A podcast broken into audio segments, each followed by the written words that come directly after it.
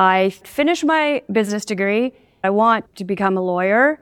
I got my first summer job working for a legal firm called Stikeman Elliott, which at the time is probably the largest in Toronto. So it's my dream job.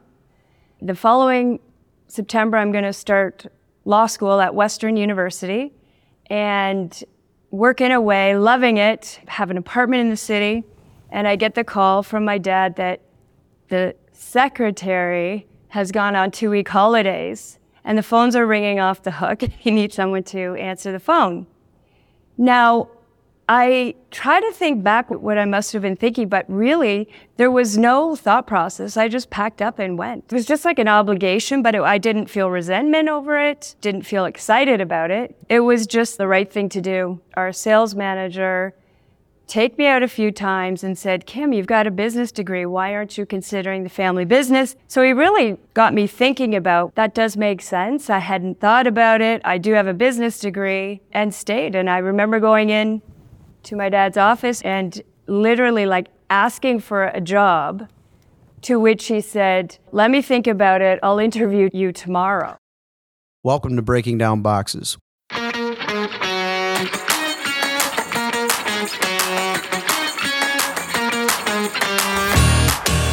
I'm Gene Marino with Acres Packaging. And I'm Joe Morelli with Huston Patterson and Lewisburg Printing Company. We have compelling conversations with successful entrepreneurs in the packaging space great guest today.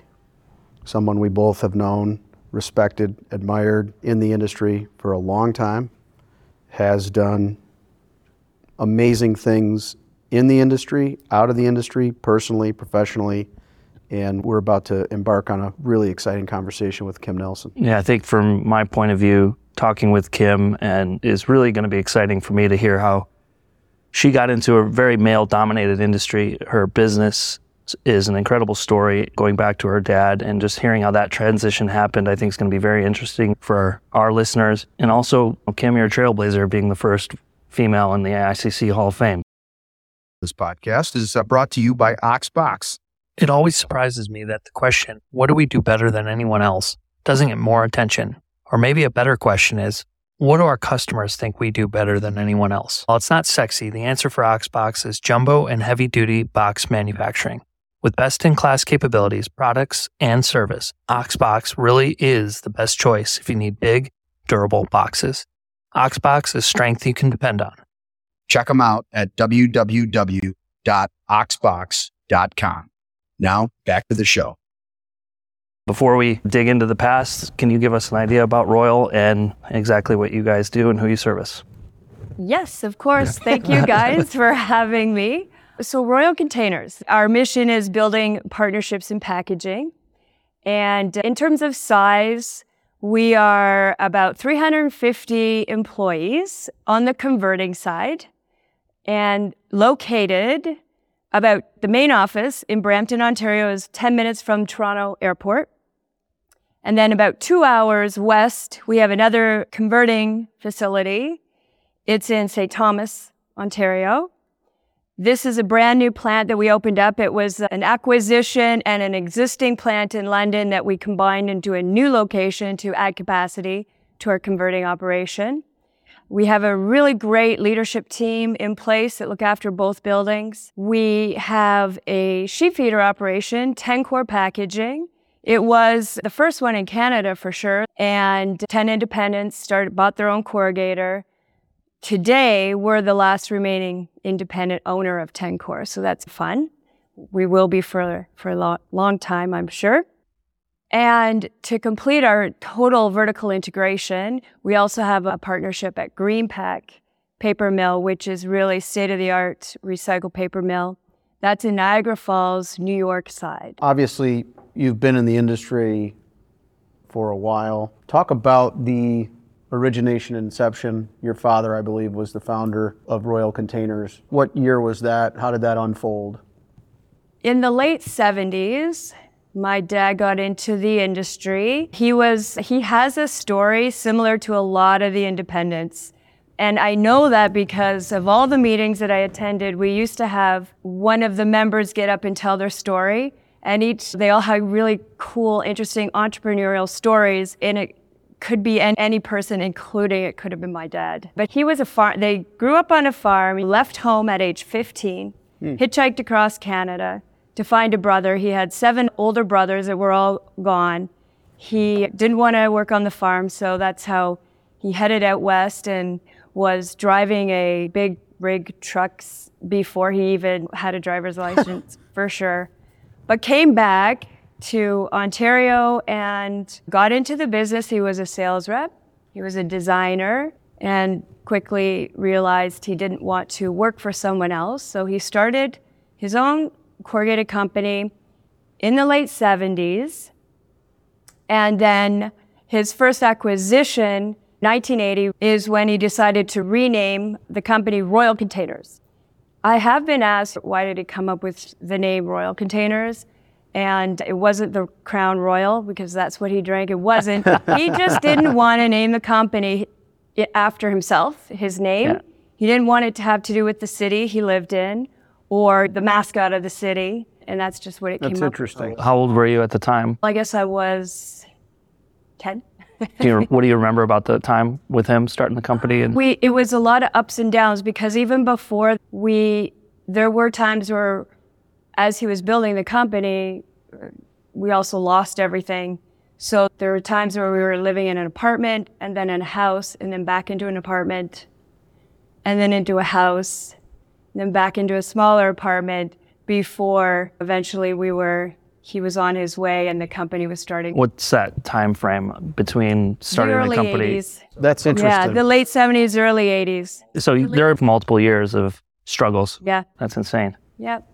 There was a period of time back then. I there's going to be a lot of people that know the exact year on this, but still early 80s when all the integrateds went on strike in Canada, Ontario, and a lot of the independents, this was their break because the customers, all of a sudden, these big companies, were not supplying any boxes. And so a lot of these guys got started very quickly, but also then ran out of sheets. Yeah.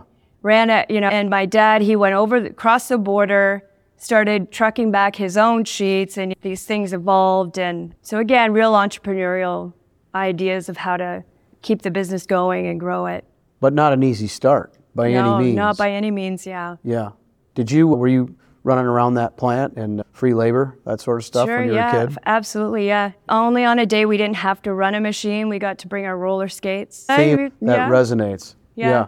When, as you're working your way through through high school, summers there, or are you pretty much removed from the company? Yes, definitely summers later. I remember lots of summers in the plant. Not, I was not in the office. Like, I have a brother. He worked in the business right up until 2011.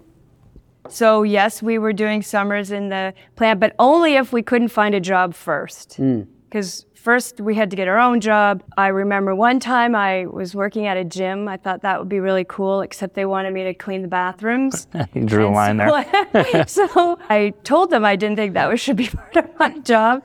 I was working in the plant next week. Did yeah. your dad, was he asking you to get jobs outside of the family business or was yes. that your, okay. No, he always was, yeah. And what, what do you think his plan was? I just think you've got to go get your own experience before you bring them into to the family business. I and he never he never really talked like we'd come into the business.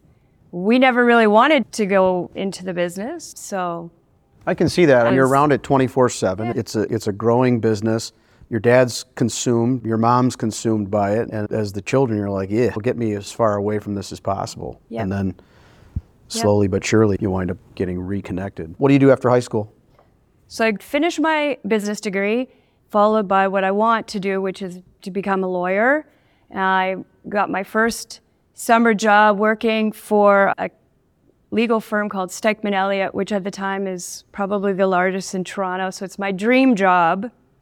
The following September, I'm going to start law school at Western University and working away, loving it, have an apartment in the city.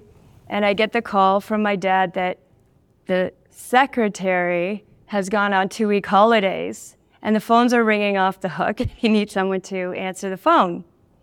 Now, I try to think back what I must have been thinking, but really, there was no thought process. I just packed up and went. Hmm. I, it was just like an obligation, but it, I didn't feel resentment over it, didn't feel excited about it. Yeah. It was just the right thing to do. Prior to that moment, was there thoughts running through your mind that you wanted to get back into the No. business? Well, that's wild.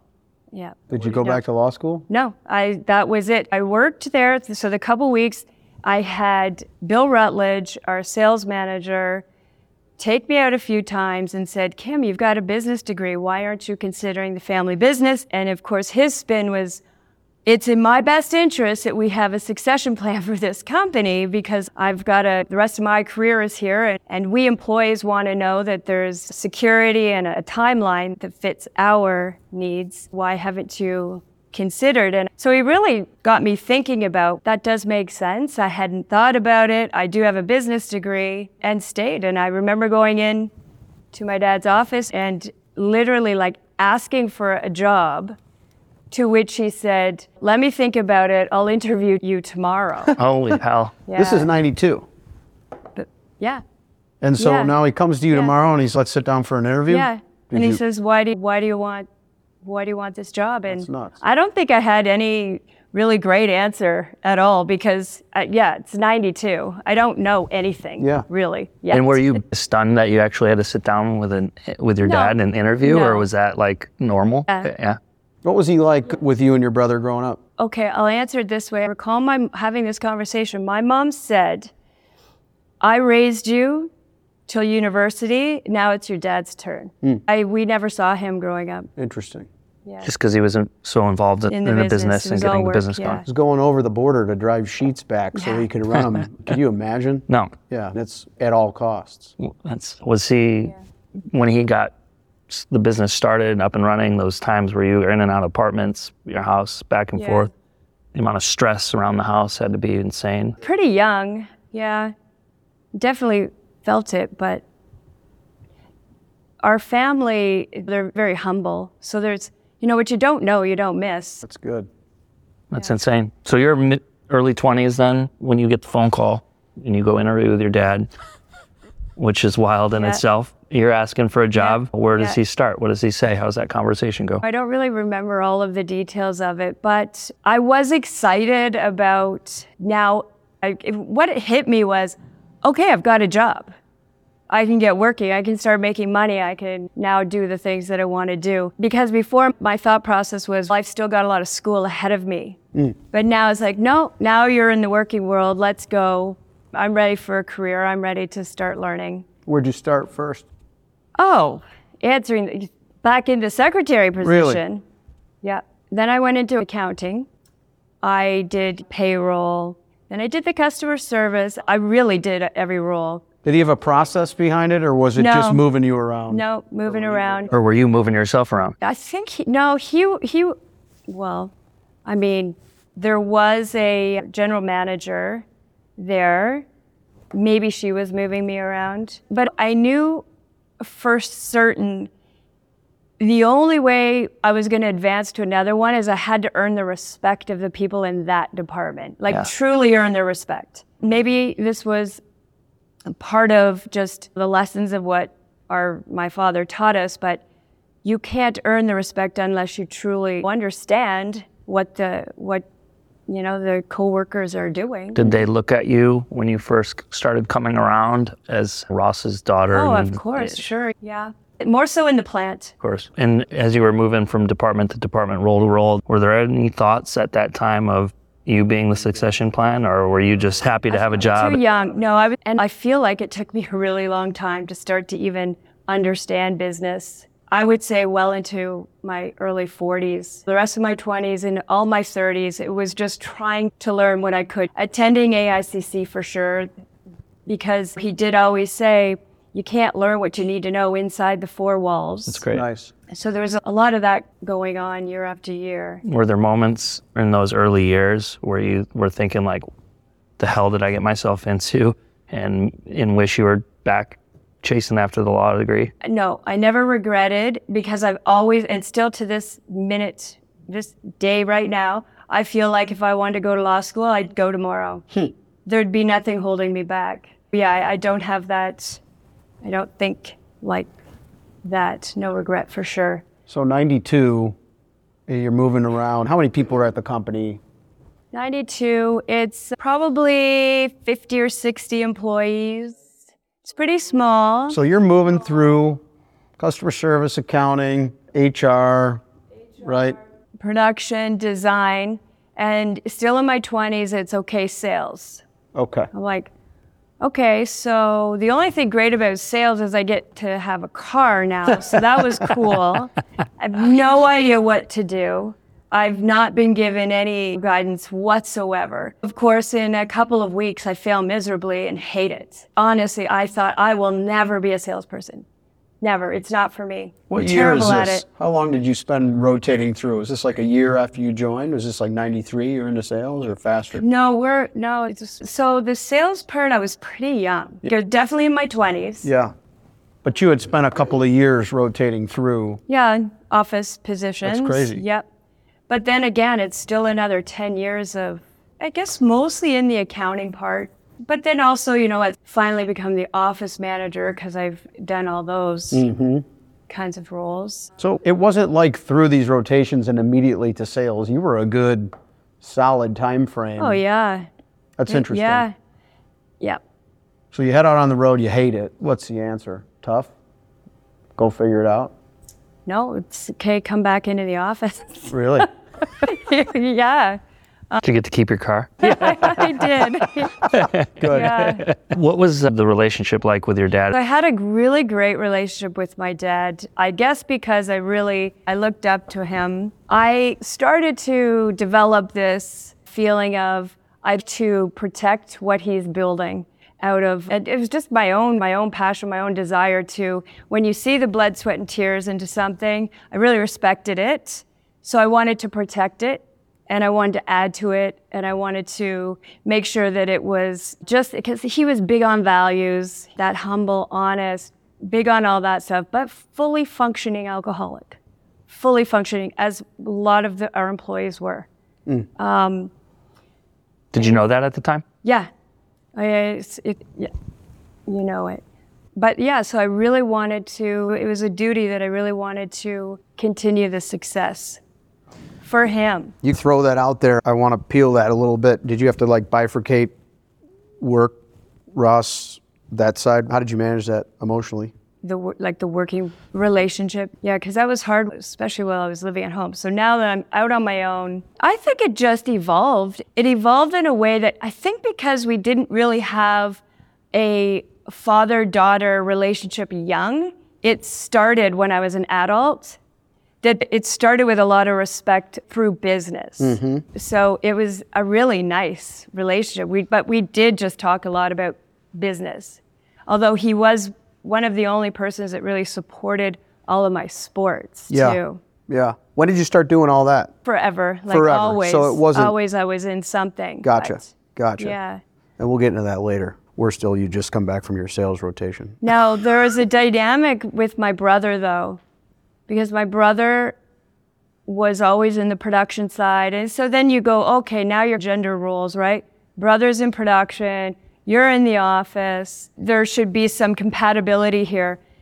But the other way we were raised was we don't have discussions, we have arguments. To us they're not arguments. It's just you're my expectation of you is not to agree with me. It's to pick another side and that's how we'll talk to each other. So we always had three opposing angles to every conversation we ever had. He's just 13 months younger. How did you guys reach any resolution or direction? We Was never it- did. It was very difficult because it was just our nature. You don't come up with a resolution, or my dad would. If seldom was it over a business decision. These were just discussions. Interesting. So you know, after several years, it's an exhausting way to operate. Yeah. How often did you walk away just pissed off at um, your dad or your brother? Oh, probably four out of five. Jeez. Yeah. So now you are, if I'm understanding this right, so you come in 92, all functions in the office and some production and design, roughly eight to 10 years. Is that about right? And then you go into sales, come back in. So now it's about 2003. And what you described, you're obviously, your knowledge of the business has grown tremendously. Your brother's in the production side. Is it just you're all somehow disagreeing and moving forward and you just, you're growing in your, in your knowledge and roles of the business? Or are you guys having any kind of discussions about succession?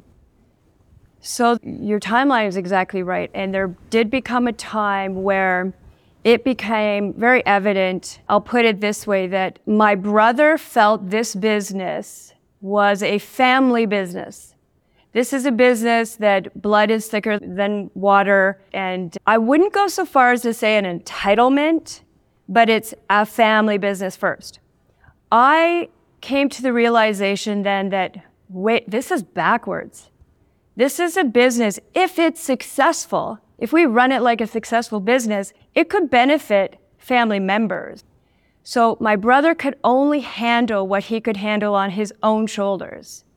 So that size of company is one size. That's it. No room for growth. That would be too stressful. My brother had gray hair and ulcers by the time he was 29 years old hmm. because he really he held the stress on his shoulders i didn't have that i was very we would even fight about the whole thing about you're related you, you're the daughter you got to turn the lights on turn them off i said no i don't i have to work smarter than everybody else so w- there was this time where that became a defining moment because we had to go one direction Yeah. and I, my dad being the entrepreneur, he knew we had to go forward. We had to keep growing. So there came a part of time, this was a really hard struggle in our whole entire family because ultimately my, it was really causing a lot of health issues for my dad. So he was getting very sick over this. Because of the, The, the this- fighting yes. between, right, at work, all that just what you're describing too is basically like with you and your brother this is a cultural underpinning this is where the platform we're going to build this to move and you guys are at complete opposite ends of the spectrum complete opposite ends and the emotions are they're going to erupt and this thing is going to blow up in all of our faces because now the fighting we can't do it behind closed doors Yeah, anymore now it's open it. and everybody has an opinion and everybody sees it and now it's gone into other directions that it's just want to take because hey there's a lot of there's drama you sides can- being picked and Did you were either one of you guys did either one of you guys have ownership at that point or was no it no neither one did? uh, no Did you at that point in your career want to be an owner? at that point yes What about your brother? expected it he expected it this is a fight at its core Yeah. right yeah To that point, I knew I wasn't going to take one piece of that company without paying full value. As appraised by an outside person, my brother, yeah, his expectation was 33% like now. But what ended up happening is my dad thought he had to fire my brother. Now, he, at this time, again, his health is really not so good. But he's only 60 years old. And I had a few conversations with my dad to say, don't do it. I, it's going to kill you. I will do it after. I could I can handle this because to me it's not emotional. Yes. To me it's just a business decision. yeah I'm okay with the outcome. And I and we really had that we had that the conversation. But I walked in one day and my brother is walking out and for 10 years our whole family was estranged. No one talked to anyone. Holy shit. wow Yeah. Yeah. Within 6 months my dad was on his deathbed. My brother he did uh, they made amends and and that was it. wow 6 months later he was gone. wow But mom, my brother, his wife, the kids, my family, done. No one talked. Yeah, it was Wow. pretty sad. That's crazy. And thankfully your family was able to make amends a few years later. Yeah. To this day, my mom, she was never in the business. And uh, she holds a big resentment. And If I say Royal Containers, there's a big resentment because she feels it's responsible for bad times in our family. Explain your emotional state during those months. I felt just, I just felt still always felt an obligation to need to grow this company that my dad built.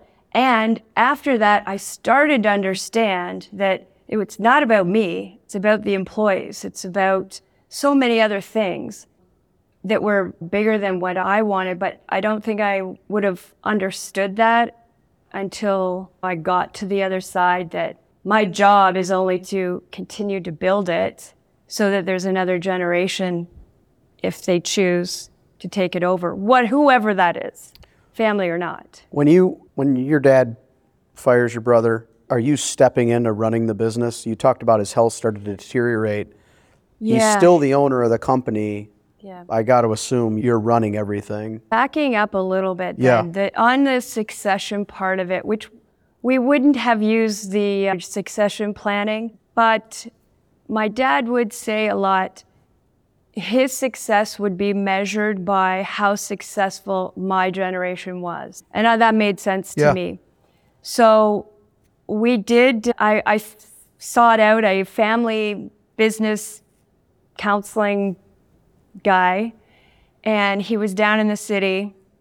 Of course, my dad and my brother were like, We're not driving down to, to the city, but that's probably only funny to me.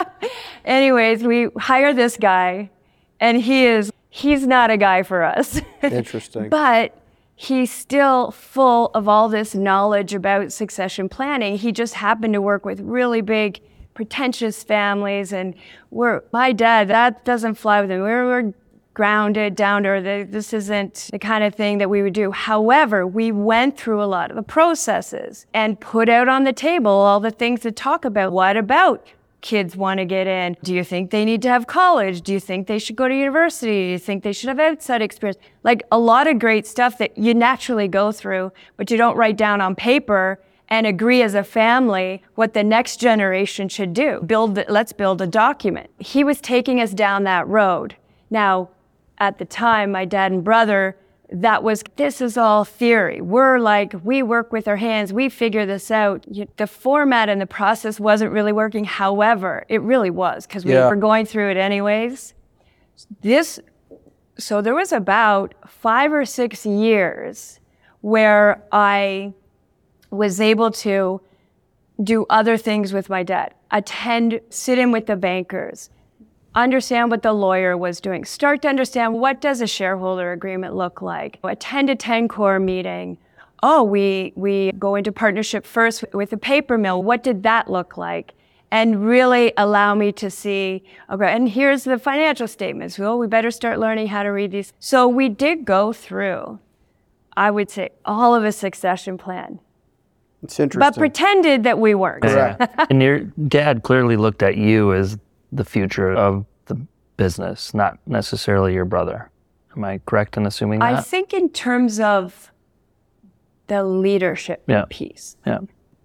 So you said like at least five to eight years Yeah, where that was kind that of was going That's interesting. We in a lot of these generational dynamics interviews that we've done, it's the only way to really introduce that sort of thing. You got to sit in a bank meeting. You've got to sit in a equipment purchase, and you just learn almost through osmosis. It's just you can't get a book for that. Tencorr. When did you guys get involved in that, and what was the thought process? And were you in the role of listening into that discussion? Were you not a part of it as of yet, based on your development, or were you influential in that?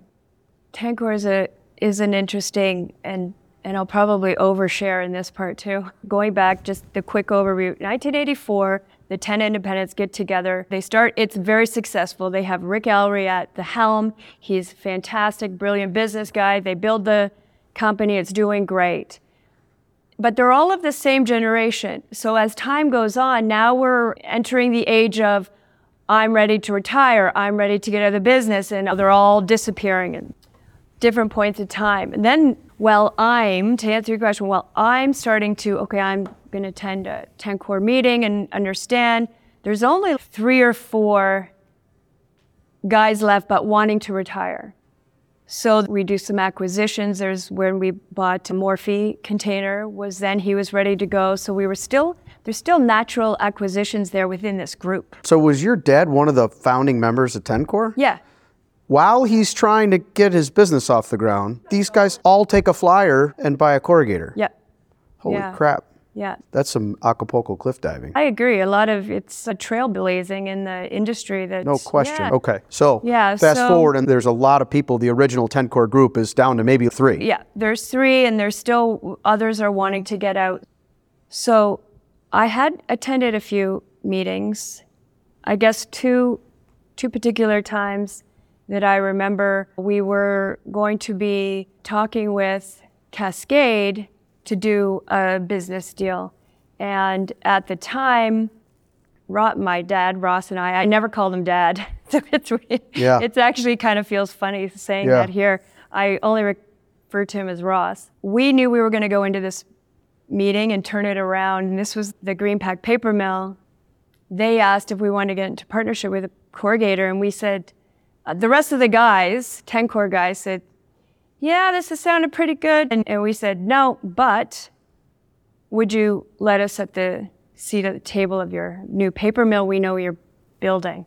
So that was how that whole thing started. I'm not articulating it very well, but it was a really big Moment. day moment in there because eventually we are, and it's, I would consider it the jewel in our crown is the paper mill piece. I think the articulation of it is that you're in a group full of people who are still thinking sheet feeder. One way, and, and you two are like, now it's beyond way bigger. that. That that is very defining. As you're starting to sit in these meetings and start to really become a leader of the company and attending these things with your dad, are you the only female at Yeah. the table? yeah. Was that intimidating or how did you feel? It's, it's funny because I try to think of some ways of articulating that whole female part of it. But I think it's also, I mentioned earlier, what you, what, what you don't know, you don't miss. I didn't even really consider that. I Deal. didn't It even was like no consider big the deal. gender. Yeah. Yeah. One time when I was younger, I, Ross, I got in trouble for something. I did something screwed up major. I went to the bathroom, I was crying. And uh, he came and knocked on the door, entered the washroom, and said, That's the last time you'll ever do that here. And I was, Okay, there's no, there's no crying in business. yeah. That's crazy. And that was the only time I felt like a girl. yeah, hmm. yeah. And then I was like, Okay, I won't do that. I know how to play this role and I can do that just fine. Did you ever feel? Did you ever feel like people were looking negatively upon you as a female during those conversations? I think we're very fortunate. Never, never had that. I know it exists. I know it goes on in probably most places, but in Toronto, just I've never experienced it. If I felt that I was being disrespected because of being a family, of being the daughter, then I would just face that head on. What's your problem with me? Let's work it out. What is it? Yeah. We've known each other a long time. I, we were on the board together and a CEO group together. You just don't. The confrontation is the wrong word. You're not afraid of coming head on, and it's not done from a place of I'm going to bully you over. It's a place of let me understand where you're coming from, but you do not shy away from Yeah. trying to figure out what's at issue. I feel like it's what makes you successful is that there are people that step over the rocks and there are people that flip them over. And that and you flip them over. And then if there's another one that has to be flipped over, that'll be flipped over as well. I think, Gene, that I was just taught that if I'm asked, if you're asked a question, Yeah. answer it. And I just, I'll answer it and I'll just add a little more of my opinion. Yeah, it's, it's who you are, and uh, people can take it how they wish. But I'd say overwhelmingly so, it's taken from the place it comes from, which is authenticity. So Let's take it back to Ross's passing away. He Yep. fires your brother. A Yeah. couple months later, he's gone. At that point, did you have ownership in the company, or was it transitioned upon his death? So, not upon his death. We had worked out those details before, and it was a typical freezing of the assets. What's the evaluation?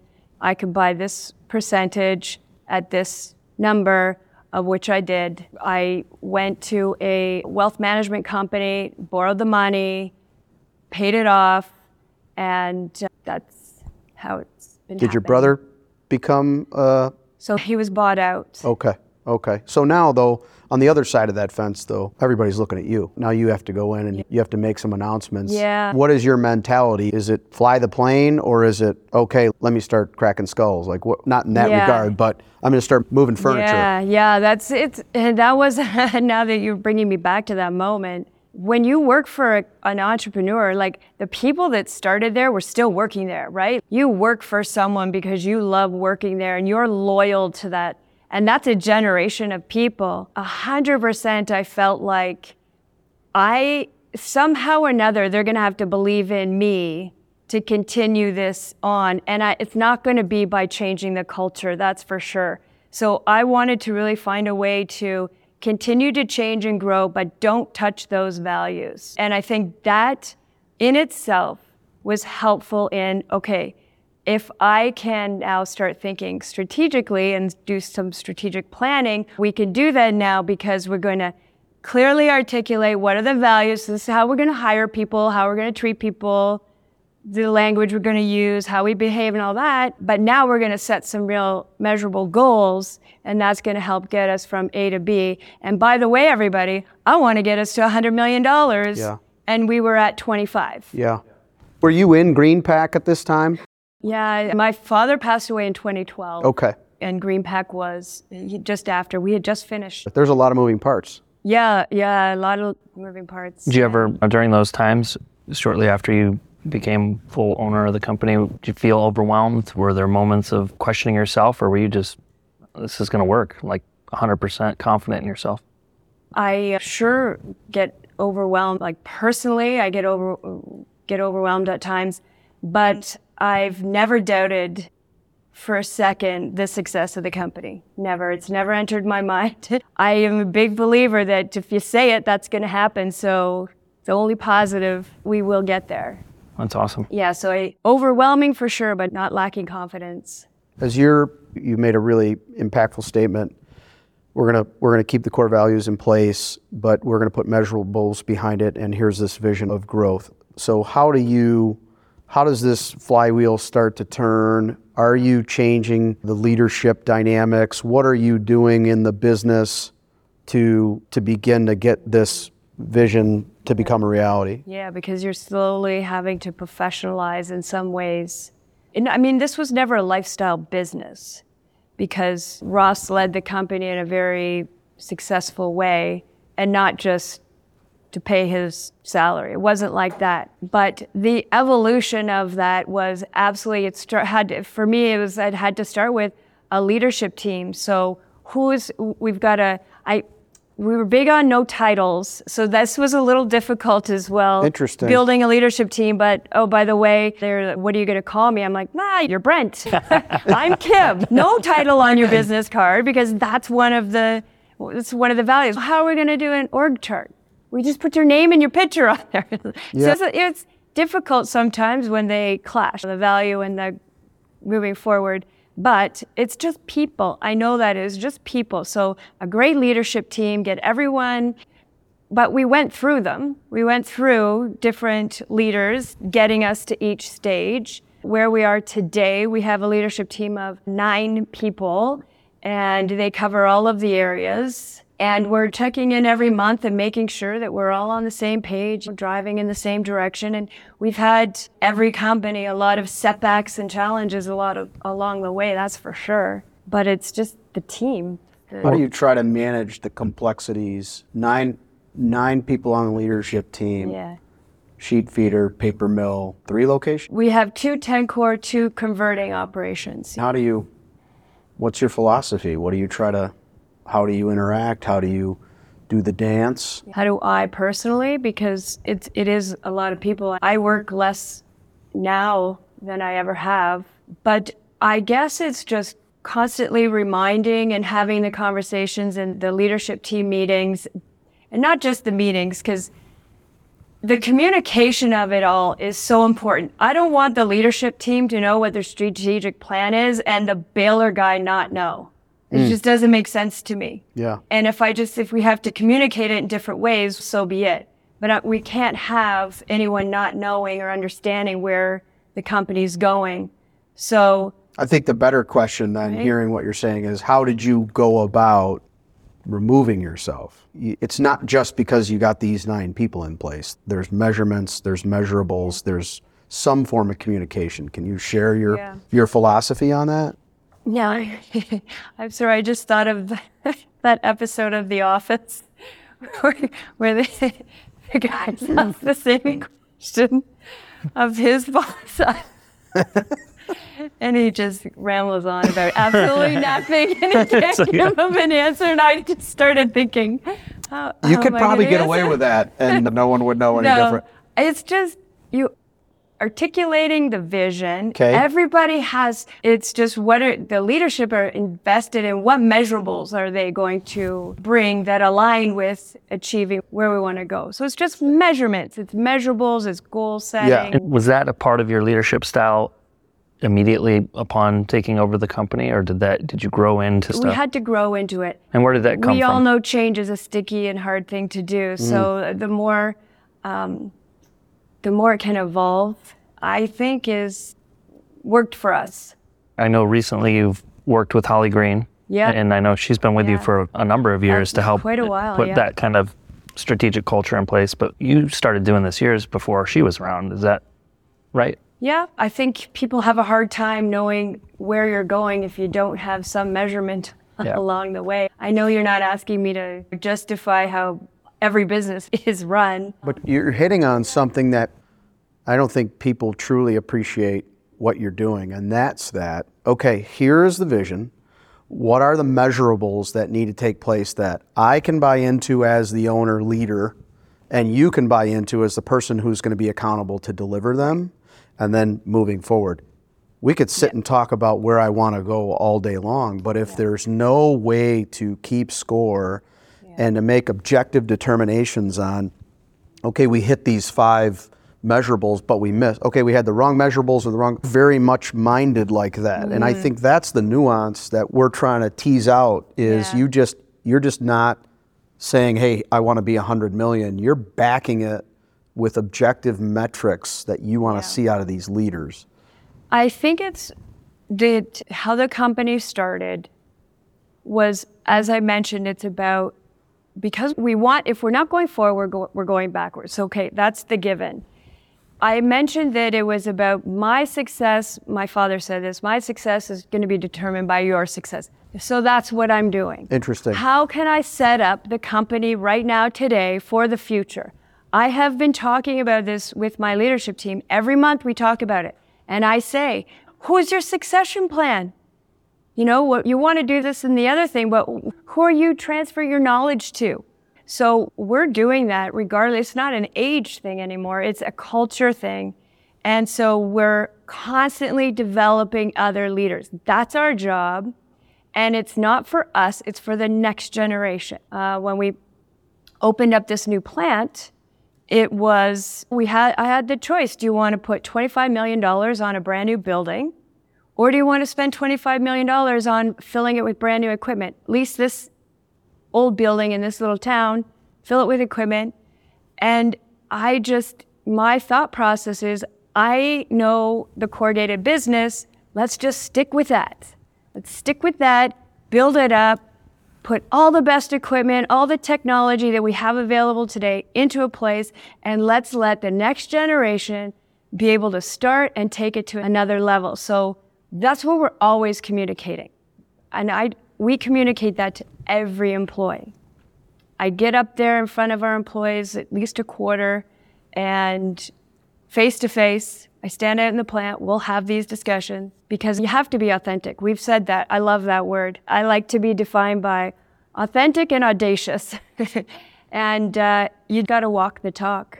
You've got to be real. It's easy to do it. That's awesome. When did you get involved with AICC? And let's talk a little bit about you becoming chair, Madam Chairman of the AICC. When was that? As soon as I started full time at the company, so in 1993, Rick Eastwood, not Rick Sr., was the chairman of AICC Canada. And he's like, Kim, come on, you got to come to the meeting. So I was the 20 whatever year old going to the meeting, and it started then. So my whole career, I was one of those young ones brought in and My wife talks often about her first AICC meeting, and I think you might have been the only other female in the room. when she walked into the reception. I have to imagine there weren't too many females at the time. I think there were a lot of females, just not in the positions that we were in. Mm-hmm. I'm still hanging around with a lot of females. They just happen to be the spouses. Yeah, yeah, yeah. But uh, yeah, I, again, didn't really feel a difference. But I also didn't feel, I don't know, is it an issue that the industry needs to? I don't know. I've got uh, leadership, my place. It's who wants it, whether you're Yeah, male or female, or doesn't matter. female. We Yeah. get feedback on, on our podcasts, and it's come up before, just opinions about it. So we like to needle that a little bit, and see what we can find out. Uh, Ross was AICC president back when chairman was president, It, for right? Canada. For In Canada. Canada, Okay. yeah. And you were Madam Chairman in 09, was it? Or 10? Oh, yep, 10, Yeah. yep. What was your message? What was your theme? Authenticity. There we go. It rings true today. Yeah. and if I'm not mistaken, you were the second female. yeah, Cindy was the Baker. first. She was the first female that I saw when I arrived. And, and we had a ladies' golf tournament back then, too. And there were a lot of them. Again, they were all spouses except for Cindy. And Paige Burgess. Those Yeah. were the two. And those were great role models for me to right away be awe-stricken by them. That's great. Yeah. That's great. And then through AICC, I'm sure you've met a lot of good partners and friends over the years. And obviously, I assume that's where you picked up Holly Green in terms of Yep. what you're doing now. How much ha- have those relationships meant to you? Holly's interaction with you over the years, has that really pushed you towards the next level? Hundred percent, because it's the people have helped define who we are. Hundred percent. They have contributed to the success of our company, hands down. I could probably figure out a, a number, but it is it's a priceless thing because yeah, you're learning so many things from just the chatting. It's just it's funny because it's true. It just happens. You're at the bar and you're talking about these problems, and then boom, you go back and you can you've almost solved it. You could put a Mount Rushmore of names in the industry that maybe have helped you along the way or mentors to you. Who would you throw on that list? That's a, such a difficult question, but for sure, Mike Hurley is on there, and Jim Haglin's on there, and Jerry Frisch for sure. Greg Tucker is on there. Steve Young. He's kind of like that, the glue person. Gene. Don't give him any more eh, reason to have his I ego take inflated. Back Gene. That's fair. oh, that's great. That's awesome. if you had to tell your 22 year old self, like Steve York did this morning's AICC TAPI presentation about kind of save you the trouble, what Yeah. would you, what are some words of advice you'd give your 22 year old self? I would say just be patient because it will come. Did he say that? No, but we've. Oh, you're laughing because you hear- that all the it a lot. time. We hear do. almost so there every you go. yeah. And I say that because I thought so while I was trying to, in my mind, as I was going through the business, trying to think about, I will never be an entrepreneur. I am not like that. I'm, who am I? I don't, I, how am I going to do this? And I really lacked empathy. I really lack empathy as probably the worst characteristic I had through this time. You could earn respect from someone, but if you don't truly really understand them, I'm talking about coworkers. Yeah. I felt this was a really big problem, and I thought I'll never, I'll never get it. But it, it does. You just grow up. it happens. And just hearing your story, you get to a point where you are responsible for the message, obviously responsible for getting the obstacles out of the way for your leadership team, your people, but then you're just responsible for listening and understanding Right. people, customers, suppliers, employees, coworkers. And much of the day is having conversations with people to make sure that we can help them one way or another, or at least be empathetic to it. Yeah. What's next? What's next for you personally, for Royal? You're a young woman. I'm sure you have big dreams here, and I've just noticed over the course of my time knowing you how far Royal has come and how much you've grown. But I'm sure just by talking to you, I don't think you're content. We've really just reached a milestone like this year. And it and I will answer your question, but where I'm at right now in my head is in like 2020 when COVID came, I bought a company and then everything shut down. At the same time had to, you know, move to another building. The biggest move we ever made to date has happened in the last 20 months. Hmm. And there's a sort of a like a Yeah. okay. Deep breath. This was a deep breath. Yeah, that was emotionally exhausting and physically exhausting. So it's kind of like just smell the roses for a minute. However, the next move, my Brampton location is at capacity. Hmm. So that's another big move. We'll figure that out. But I want to keep my focus on the leadership team. They're making decisions every day and making sure that it's just continues to be run in the right direction. Sounds like you give them some room.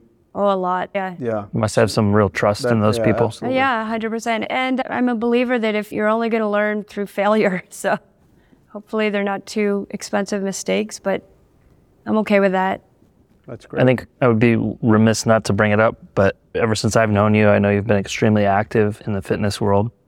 I told Gene I wouldn't bring it up because I didn't want you to put our Fran time to shame, but involved with the ICC and the Recycler program, I think, where you guys mm. ride and, and, and during these races, you're an active triathlete, you're an active CrossFitter. Yeah. Explain what fitness has meant to your life, maybe your mental state. Yeah. How big of a part of your life is it? yeah. One, Yeah. 19 Ironman? Yeah. Yeah. You know, the book, Wealthy Barber, and his message was pay yourself first, 10%, and you'll be a millionaire. I took that to mean pay myself first, physically, I, financially as well. But I've always felt I will pay myself first, and that means I, I'm going to work out. That time is mine. After I'm done that, I'll be available for everything else, including my family, business, my relationships. So it's just how I'm wired, plus the fact that I'm very competitive. so I like that outlet for um, the competitive part of me. Do you feel like it's helped you in your business? I think it's probably why I'm a positive person. It's the physical activity. It gives you a real adrenaline. I think it speaks to your mental fortitude, your mental strength to do the kinds of physical activities that you do. And now your business side of it just seems easy. It's very true because the motto for Ironman is anything is possible. And I don't know if I just have a, a way of, okay, what does that mean? How can I make that meaningful to me? But yeah, that's a real anything is possible. And if you can do it in sport, you can do it in business. Is is really what I I subscribe to. It's really cool. I know you mentioned your role models in the business, and whether you know it or not, there's a generation of people coming through that look up to you. I can speak for my wife and that next generation of female leadership coming through. Yeah. And then the generation under that, Yeah. and these people, not just the female side either. I think everybody looks up to you as a role model in this industry, specifically though those that group. So That's nice. your story is inspiring. Uh, thanks for being so honest and open about it. Thank and you. Uh, congratulations on all your success. Thank you very much. More to much. come. Breaking down boxes. New shows will drop the first Monday of every month. Remember to subscribe, rate, and review wherever you listen to podcasts.